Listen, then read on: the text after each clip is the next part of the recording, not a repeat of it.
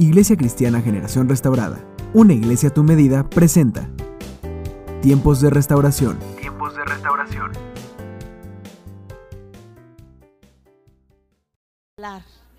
¿Sí?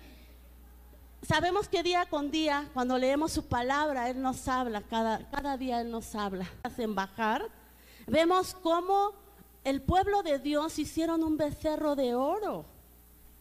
¿Sí? Hicieron un becerro de oro y lo adoraron. Dice la palabra que hicieron fiesta en su honor. Dígame usted, ¿quién los había sacado de Egipto? ¿El becerro? ¿Verdad que no? Sin embargo, ellos dijeron, bueno, Moisés ya tardó, yo creo que ya ni va a volver, hagamos algo para que podamos decir que Él nos sacó de Egipto. Ahora mi pregunta es, ¿cuántas veces Dios nos ha sacado de Egipto a nosotros? Porque Egipto, Egipto son los problemas, las necesidades, todo aquello que nos enfrentamos el día, a día. Y Dios nos ha ido sacando de ahí, nos ha librado de enfermedades, nos ha librado de la muerte, porque muchos hemos estado a punto de morir y algo sucede en el ambiente que Dios transforma todo para nuestro bien, porque eso es lo que dice la palabra, que todas las cosas Dios las usa para nuestro bien. Entonces, cuando algo malo está por sucedernos, siempre Dios transforma las cosas y hace que sea bien para nosotros. Porque dice la palabra que su voluntad es buena, agradable y es perfecta. ¿Sí? Entonces vemos como aquí en Éxodo 32, 5 y 6, entonces el pueblo hicieron este becerro de oro y lo adoraron. Hicieron sacrificios y ofrendas para pedir perdón. Después de comer y beber se pusieron a bailar y pusieron a hacerse sus fiestas y pusieron, hicieron todo lo que, lo que hicieron. Sin embargo, Él no lo sacó de Egipto podemos ver cómo la palabra de Dios en el mismo Éxodo nos habla que entonces eh, Dios mandó plagas a Faraón porque no los quería dejar ir al pueblo de Israel. Y entonces mandó langostas, mandó una, muchas, muchas plagas hasta que el, eh, faraón dijo, ya, ya basta, ya estoy cansado, váyanse. Pero era Faraón, no, era Dios quien movió el corazón de Faraón, para que entonces Faraón dejara ir a su pueblo. Entonces podemos ver que hay cosas que hacemos que parecen correctas, pero al fin de cuentas nos llevan a la muerte. Eso nos dice Proverbios 14, 12.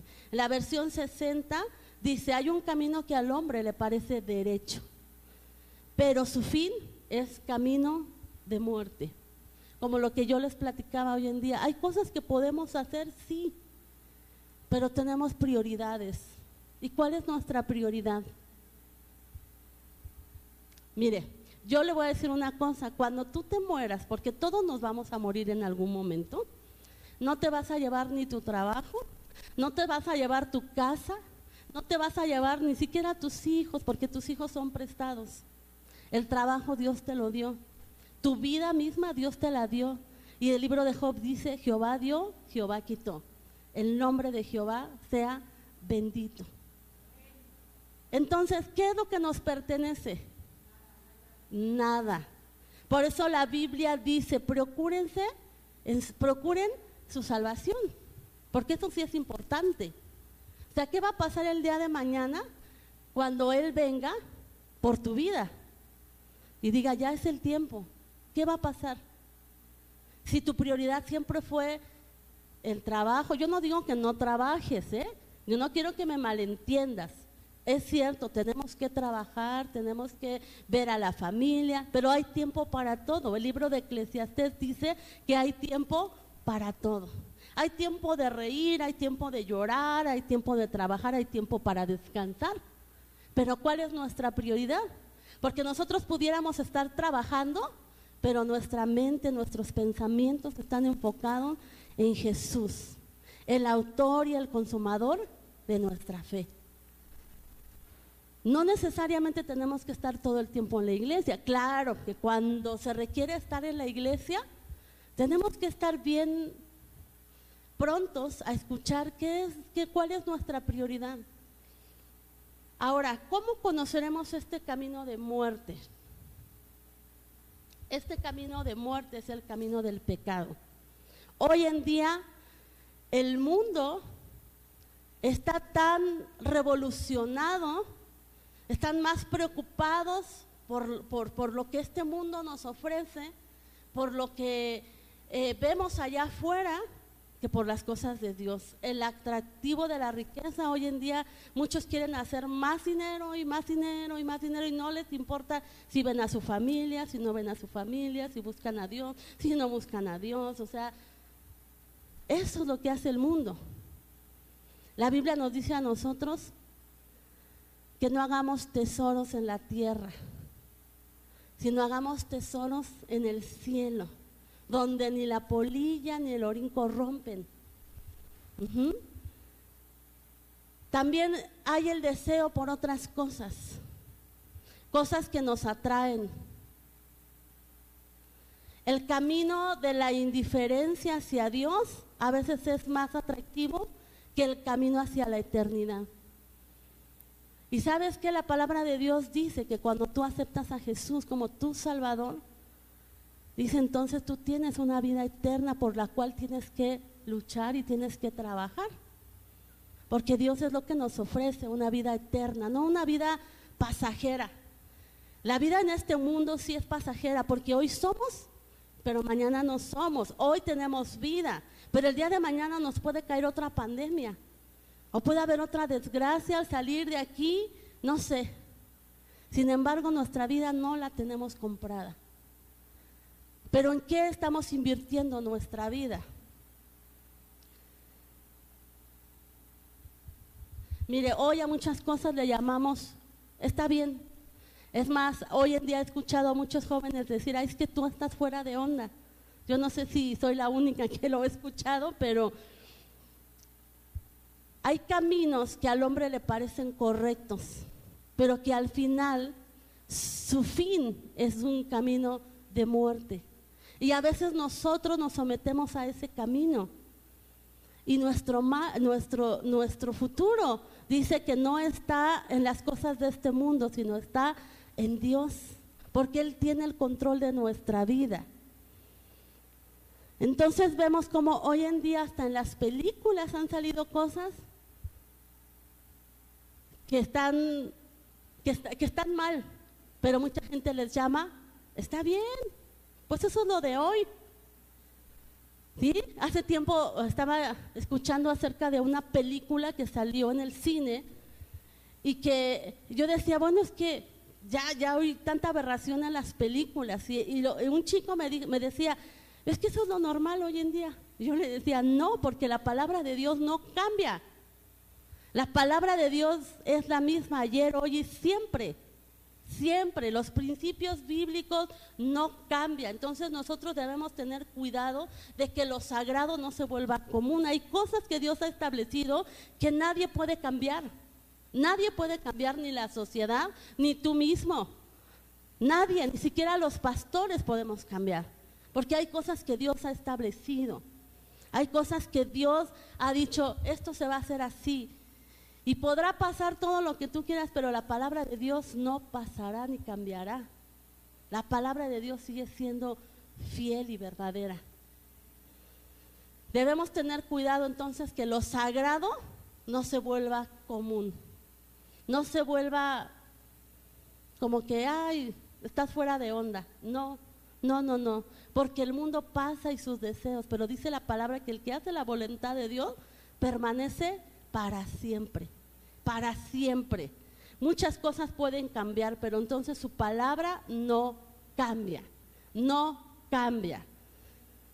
Desde tiempo atrás nosotros podemos ver cómo el pueblo de Dios y su establecimiento en la tierra prometida, ellos siempre quisieron hacer y copiar lo que hacían las naciones paganas a su alrededor.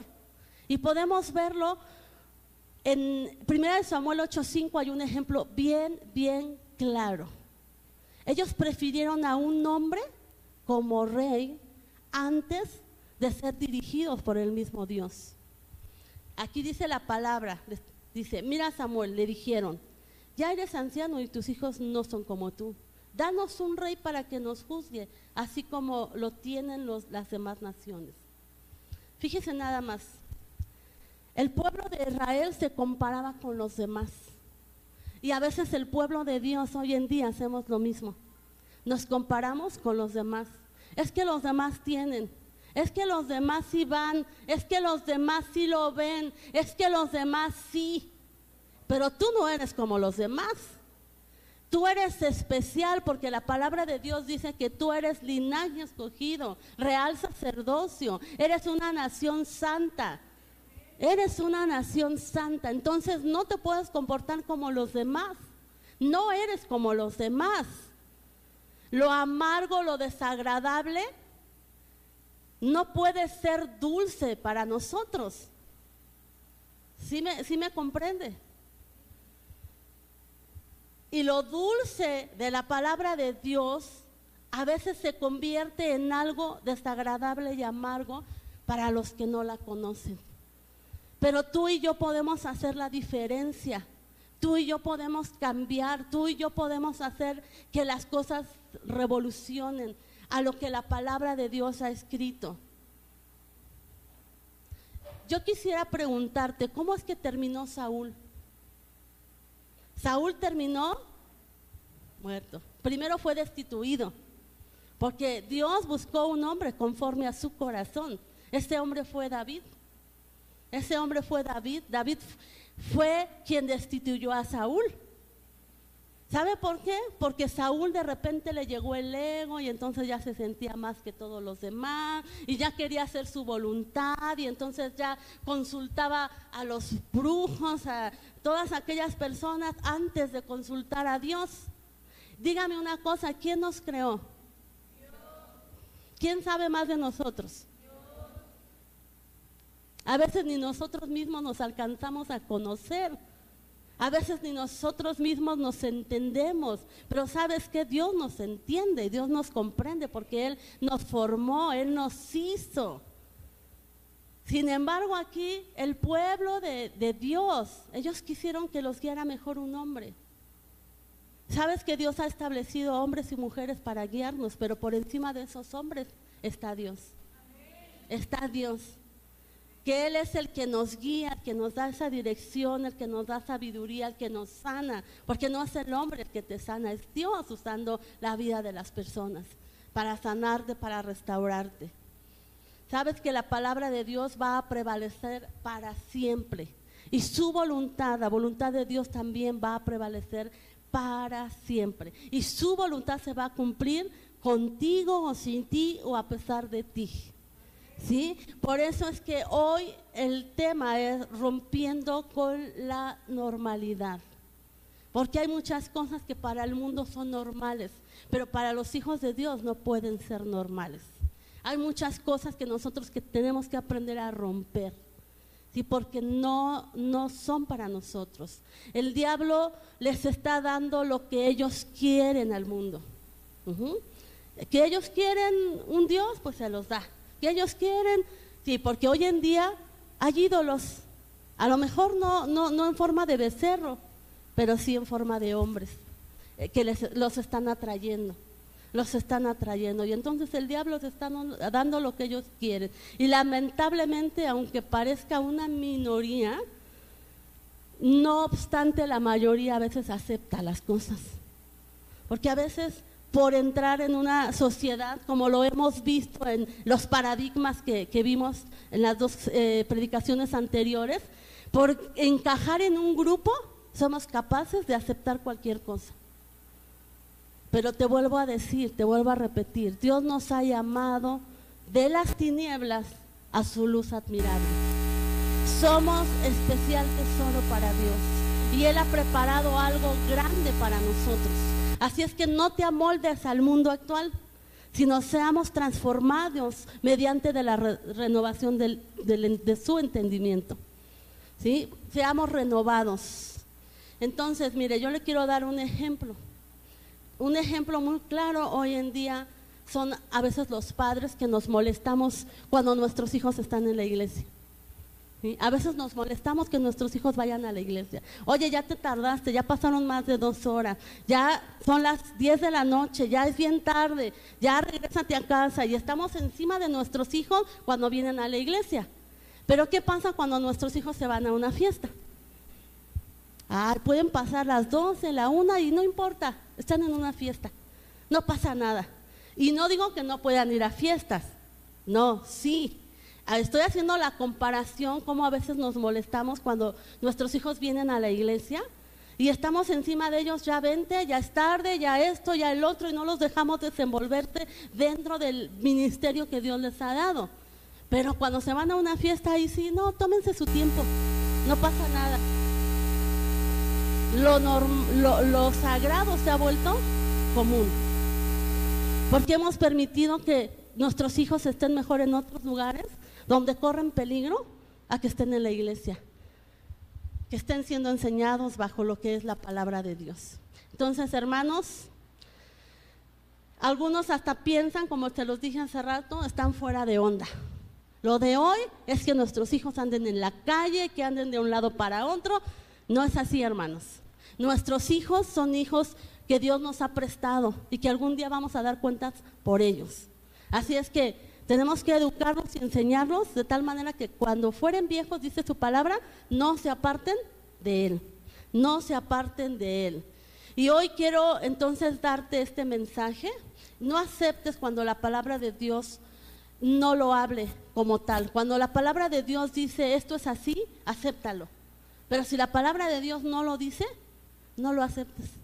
No lo aceptes porque la palabra de Dios es fiel y es verdadera. Y la palabra de Dios no cambia. De tal manera que con el tiempo la mayoría que, pudiera estar en onda se vuelva minoría. Y entonces el pueblo de Dios pueda prevalecer. Pueda prevalecer. Porque la palabra de Dios dice que ellos se conviertan a ti, mas no tú a ellos. Y hoy en día pasa lo contrario. ¿Sí? Más de aquí se van para allá que de allá para acá. Las cosas no son así. Nosotros tenemos que dar ejemplo siempre, donde quiera que vayamos. Somos cristianos aquí y en China. Somos cristianos aquí y en nuestra casa. Si No podemos comportarnos aquí de una forma y ser diferentes en nuestra casa. No, somos cristianos en todo tiempo. Ahora quiero darte otro ejemplo claro. En 1 Samuel 2:22. Aquí habla acerca de los hijos de Elí. ¿Quién era Elí? Elí era un sacerdote. Él ministraba, él estaba en la presencia de Dios. ¿Quiénes eran sus hijos? ¿Quiénes eran sus hijos? Dice aquí la palabra. Ahora bien, Elí era viejo, pero estaba consciente de lo que sus hijos le hacían al pueblo de Israel. Por ejemplo, Sabía que sus hijos seducían a las jóvenes que ayudaban a la entrada del tabernáculo. O sea, sus hijos no eran una monedita de oro, ¿verdad? Sus hijos tenían cola que le pisaba. Y sin embargo, Elí, ¿qué es lo que hacía Elí? Elí no hacía nada. Elí decía, bueno, Elí lo que hacía era enseñarle a los demás, pero sus hijos podían hacer lo que quieran. Y no, eso no es normal. Lo normal es que si tú estás enseñando la palabra, vivas la palabra. Lo normal es que si tú estás predicando algo, lo prediques con tus hechos también. No nada más de labios, no nada más de palabra, sino con tus hechos. ¿Sí? Porque eso hoy en día a veces vale más. A veces vale más tú, tú, tú, cómo te comportes hoy en la sociedad que lo que tú les digas. Porque tú puedes decir muchas cosas. Tú puedes hablar mucho, pero si tus hechos dicen lo contrario, no funciona. No funciona. Entonces nosotros podemos ver bien claramente quién gobierna este mundo. ¿Quién gobierna este mundo? Satanás. Primera de Juan 5:19 dice, sabemos que somos de Dios. ¿Cuántos somos de Dios? A ver, otra vez, ¿cuántos somos de Dios? Ok y que el resto de la gente en el mundo está dominada por el diablo. Por eso te vuelvo a decir, no te amoldes a este mundo. No te dejes llevar por las corrientes de este mundo. Que, que ahorita pudieran ser eh, agradables a tu vista, pero al final su, su camino es camino de muerte. Ahora, hay personas que a lo bueno le llaman malo porque están bajo la influencia del maligno. Quien se hace pasar por ángel de luz, este les ha hecho creer que lo malo para Dios es bueno. Acompáñeme ahora a 2 de Corintios 11, 14. Dice la palabra, la nueva traducción viviente, dice, pero no me sorprende para nada. Aún Satanás se disfraza de ángel de luz. ¿Qué significa? Se disfraza engañándonos, haciéndonos ver que, que lo bueno es malo y lo malo es bueno. Por eso tenemos que tener mucho cuidado. Por ejemplo, ¿qué es lo que pensamos que ahora ha cambiado? Por ejemplo, el feminismo. Por ejemplo, el homosexualismo. En los matrimonios, que ahora se pueden casar del mismo sexo. Eh, muchos piensan que no podemos corregir a nuestros hijos porque tienen derechos. Todo eso lo ha cambiado el mundo, no la palabra no la palabra, porque si podemos ver, déjame decirte que todo esto siempre ha existido, siempre, pero ahora está más abierto. Podemos leer, por ejemplo, Sodoma y Gomorra, ellos fueron destruidos porque hubo pecado en su, vida, hubo pecado en ese pueblo. La maldad fue tan grande que, Dios destruyó ese pueblo. Porque había todo este tipo de cosas de las cuales le acabo de hablar. Y déjame decirte que Dios le ha dado un lugar a la mujer. Dios le ha dado una pareja al hombre. Dios le ha dado padres a los hijos. O sea, Dios ha suplido de todo lo que necesitamos. Pero a veces el hombre ha querido más. Y lo vemos al principio con Adán y Eva. Ellos tenían todo. No necesitaban nada. Tenían un huerto que ellos podían... Eh, decidir qué hacer y qué no hacer. Solo Dios les había dicho, de este árbol no comas, esto no, pero todo lo demás puedes comer. Todo es tuyo. Sin embargo, ellos querían más, porque vino la serpiente, el diablo que se disfraza como ángel de luz, y le habló al oído a la mujer y le dijo, ah, no, es que Dios no quiere que te parezcas a Él. Y entonces la mujer abrió su oído, ¿y qué fue lo que hizo? Pecó se amoldó a lo que la serpiente le dijo, comió de ese fruto prohibido y entonces sus ojos fueron abiertos. Entró el pecado. Y entonces, ¿qué, fue lo que pasó? Se entró, la, entró el pecado a todo el mundo. Aún así Dios les dio una nueva oportunidad. Porque cuando Jesús vino y murió por cada uno de nosotros, se abrió una nueva oportunidad para cada uno de nosotros dándonos un nuevo comienzo, una nueva oportunidad para entonces vivir la vida que Dios quiere para nosotros. Porque Dios tiene planes de bien para nosotros y no de mal, para darnos un futuro y una esperanza. Sin embargo, el ángel de luz que viene disfrazado llega a nuestras vidas y nos hace creer lo contrario. Nos hace creer que los planes de Dios no son buenos para nosotros. Sin embargo, la palabra de Dios dice que sus planes son buenos, agradables y perfectos. Y entonces nosotros como hijos de Dios debemos estar atentos, debemos estar alerta. ¿Quién nos está hablando? ¿Quién nos está diciendo? Y entonces debemos de confiar en Dios que tiene el control de nuestras vidas. Ahora, ¿qué va a suceder con aquellos que dicen, ah, no pasa nada, porque a veces así decimos, no pasa nada. Mire, yo recuerdo cuando era niña chiquita me decían, Cristo viene pronto, estate alerta, estate atenta porque Cristo viene pronto. Y hemos oído acerca del arrebatamiento, hemos oído acerca de que va a venir Jesús una vez más por nosotros y eso es cierto. ¿Sabe cuánto tiempo ha pasado? Mucho tiempo. Pero no ha sido por Él, ha sido por nosotros que Él ha retrasado su venida, porque quiere que todos, todos, todos lleguen ante su presencia, que ninguno perezca.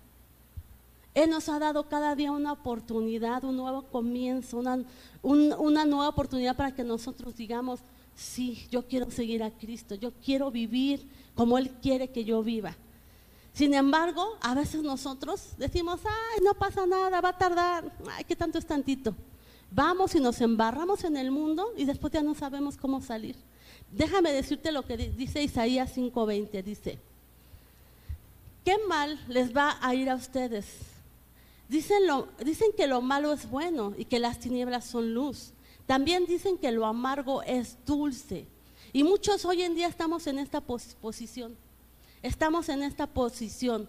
Y, quiero ir concluyendo un poco diciéndoles que debemos de aprender de los errores del pueblo de Israel.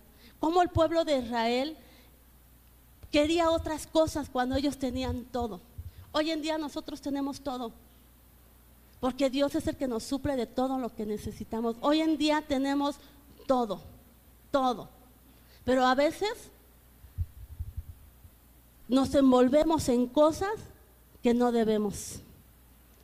Y déjame decirte que lo malo es malo. No hay, esto tantito no es malo, no. Lo malo es malo, las tinieblas son tinieblas, lo amargo es amargo y las cosas como son.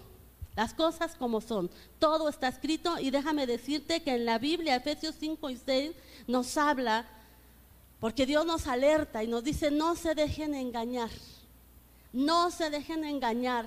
Hoy es el día que Dios nos dice, no se dejen engañar. No se dejen engañar por muy suave, que les hablen allá. Si la palabra de Dios no lo dice, no lo creas. Leamos lo que dice la palabra. Dice, no se dejen engañar con ideas tontas pues por cosas así Dios castiga terriblemente a quienes no lo obedecen. Así que no tengan nada que ver con esa clase de gente. No conocer a Dios es como vivir en la oscuridad. Y antes ustedes vivían así, porque muchos de nosotros salimos de ahí. Muchos de nosotros vivíamos así. Pero dice, dice aquí, dice, mm, pero ahora ya lo conocen y han pasado a la luz. Vivan entonces como corresponde a quienes conocen a Dios, pues su espíritu nos hace actuar con bondad, justicia y verdad. Traten de hacer lo que le agrada a Dios. No se hagan cómplices de lo que no de lo que de los que no conocen a Dios. Al contrario, háganles ver su error, pues sus hechos no aprovechan de nada. Solo hay un camino que nos lleva a la vida eterna, no hay otro. Solo hay un camino. Es muy estrecho, quizá difícil, pero en Dios todas las cosas son posibles. Con Dios las cosas son posibles. Normalidad entonces significa cualidad de lo que se ajusta a cierta norma o características habituales o corrientes sin exceder ni adolecer. Algo de lo que no se requiere esfuerzo por eso mucha, mucha gente se acostumbra a lo normal, se amolda a lo normal. Por eso es normal, porque no requiere ningún esfuerzo. Sin embargo, estar con Cristo requiere un cambio, una transformación. Nuestra vida como hijos de Dios parece a veces un poco complicada, porque a veces necesitamos ir contra corriente contra la corriente de este mundo. Pero Gálatas 5:7 nos dice, ustedes corrían bien. ¿Quién les impidió seguir a la verdad? ¿Quién nos impidió seguir la verdad? Seguro que no fue Dios. Porque Él es quien nos llamó a, ser libres. Él fue el que nos llamó a ser libres. Él nos dio libertad cuando murió en la cruz del Calvario. Él murió, se hizo vil, se hizo pobre, se hizo todo. Cargó todo el sufrimiento para que nosotros fuéramos libres. Libres de pecado, libres de maldad, libre de enfermedad, libre de todo. De todo. Porque es que nosotros volvemos a caer en lo mismo. ¿Por qué? Porque nos acostumbramos a lo normal. Por eso el tema hoy es rompe con la normalidad. Rompe con la normalidad. La palabra de Dios nos dice en Romanos, no te amoldes al mundo, al mundo actual, sino sean transformados, sean transformados. Necesitamos ser transformados a la imagen de Dios. Pero ¿sabes qué? Eso lo vas a hacer. Tú. Porque las cosas se te presentan a ti. Cuando el ángel de luz venga y te quiera convencer, ¿qué vas a hacer?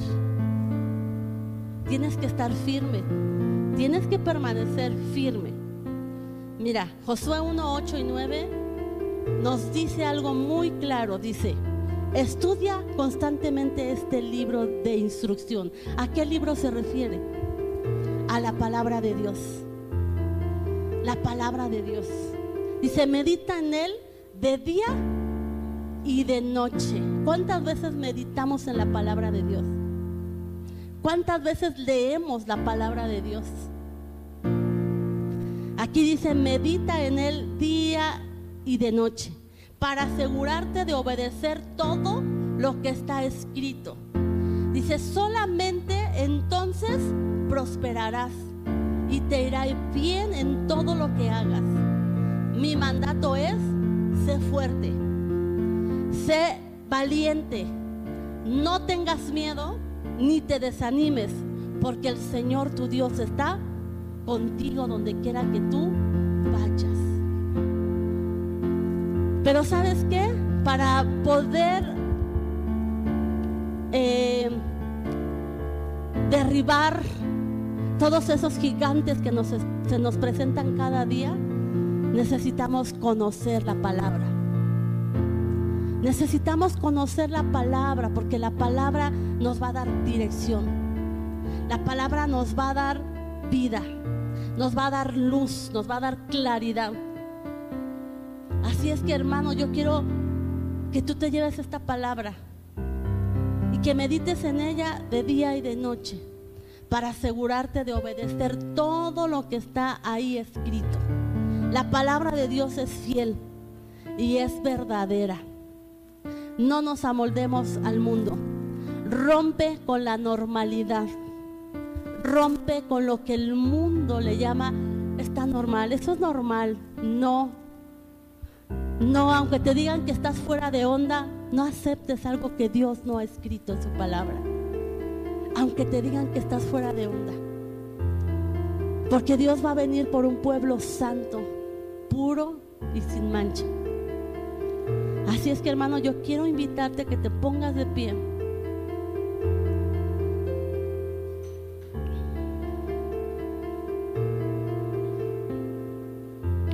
quiero decirte que, como dice la palabra de Dios, no te dejes engañar. Lo normal para Dios está escrito y es su palabra. Esa no cambia, no cambia. Lo normal a lo que hoy el mundo le llama normal, eso cambia de acuerdo a las tendencias, eso cambia de acuerdo a lo que va saliendo de moda. Eso sí cambia pero la palabra de Dios no cambia. Todo pasará, pero su palabra no pasará, no cambiará. Así es que yo quiero invitarte que, oye, hagamos una, un, reconocimiento de lo que está mal en nuestra vida y entonces lo llevemos a los pies de Cristo y le digamos, Señor, quiero cambiar esto que para mí era normal, lo quiero cambiar porque para ti no es normal. Quiero pedirte que cierres tus ojos. Y entonces tú te conoces mejor que nadie. Y a Dios nada le puedes ocultar porque Él también te conoce. Y entonces yo quiero pedirte que te pongas a cuentas con Dios. Muchos hemos fallado, muchos nos hemos amoldado a lo que el mundo nos dice. Sin embargo, la palabra nos dice, no te amoldes al mundo actual. Hoy es el día de romper con esa normalidad que el mundo nos ha querido eh, atrapar, nos ha querido eh, poner. Hoy es tiempo de romper con todo eso, porque la palabra de Dios no cambia. La palabra de Dios es fiel y es verdadera. Su palabra puede transformar todas las cosas. Tu vida misma la puede transformar hoy. Y algo que sí nos dice el Señor es esfuérzate, sé valiente, En el mundo habrá aflicciones, en el mundo habrá problemas, en el mundo habrá de todo. Pero confía, porque yo he vencido al mundo, dice el Señor. Confía, confiemos en el Señor, pongamos nuestra esperanza en Dios, porque Él es el autor y el consumador de nuestra fe. Señor, hoy estamos delante de ti, agradecidos, Señor, por tu palabra, porque hoy nos hablas acerca de no conformarnos, Señor, al mundo actual. Porque hay caminos que para el hombre pudieran ser buenos, pero su fin es un fin de muerte, Señor. Y hoy queremos entregarte nuestra vida, Señor, a ti, porque queremos ser como tú quieres que seamos. Tu palabra dice que tus planes son buenos, son agradables y son perfectos. Y nosotros estamos dentro de tus planes, Señor, porque tú tienes un futuro y una esperanza para cada uno de nosotros, Señor. Hoy pongo a tu iglesia, Señor, y te pido, Padre Celestial, que nos ayudes para no conformarnos a este mundo, Señor, sino transformados transformarnos mediante la renovación de nuestro entendimiento para comprender cuál es tu voluntad buena, agradable y perfecta, Señor.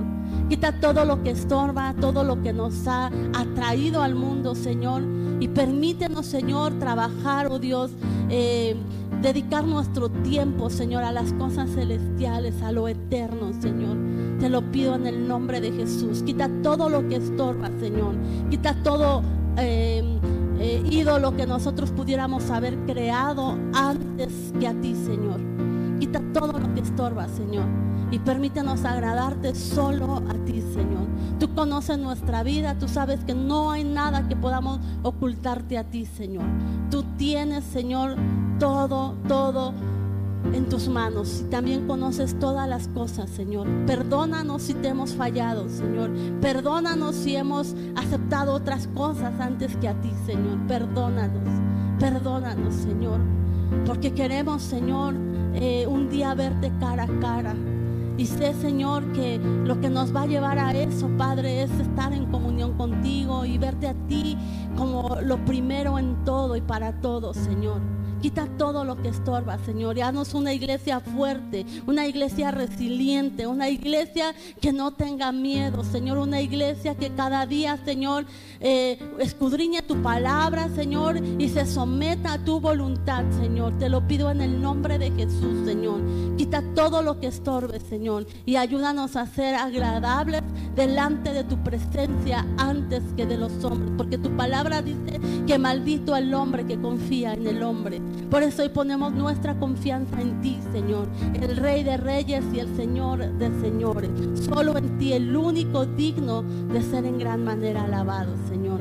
Gracias, Padre. Gracias por tu palabra, porque sé que ahora, Señor, vamos a salir convencidos, Señor, de que no todas las cosas son normales, Señor, porque hay cosas que para ti no son agradables.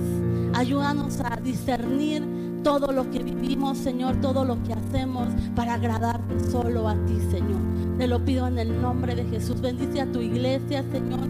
Permite que, oh Dios, esta semana, Señor, podamos eh, vivir tu palabra, Señor, que donde quiera que vayamos, seamos hacedores de tu palabra, Señor. Te lo pido en el nombre de Jesús. Y te doy gracias, Señor, por la oportunidad que nos das cada día de ponernos a cuentas contigo, Señor. Gracias, Padre. Te damos toda la gloria, toda la honra y toda la alabanza solo a ti, Señor. El Rey de Reyes, Señor de Señores. Gracias, Padre. En el nombre de Jesús, amén y amén. Dele un fuerte aplauso al Señor.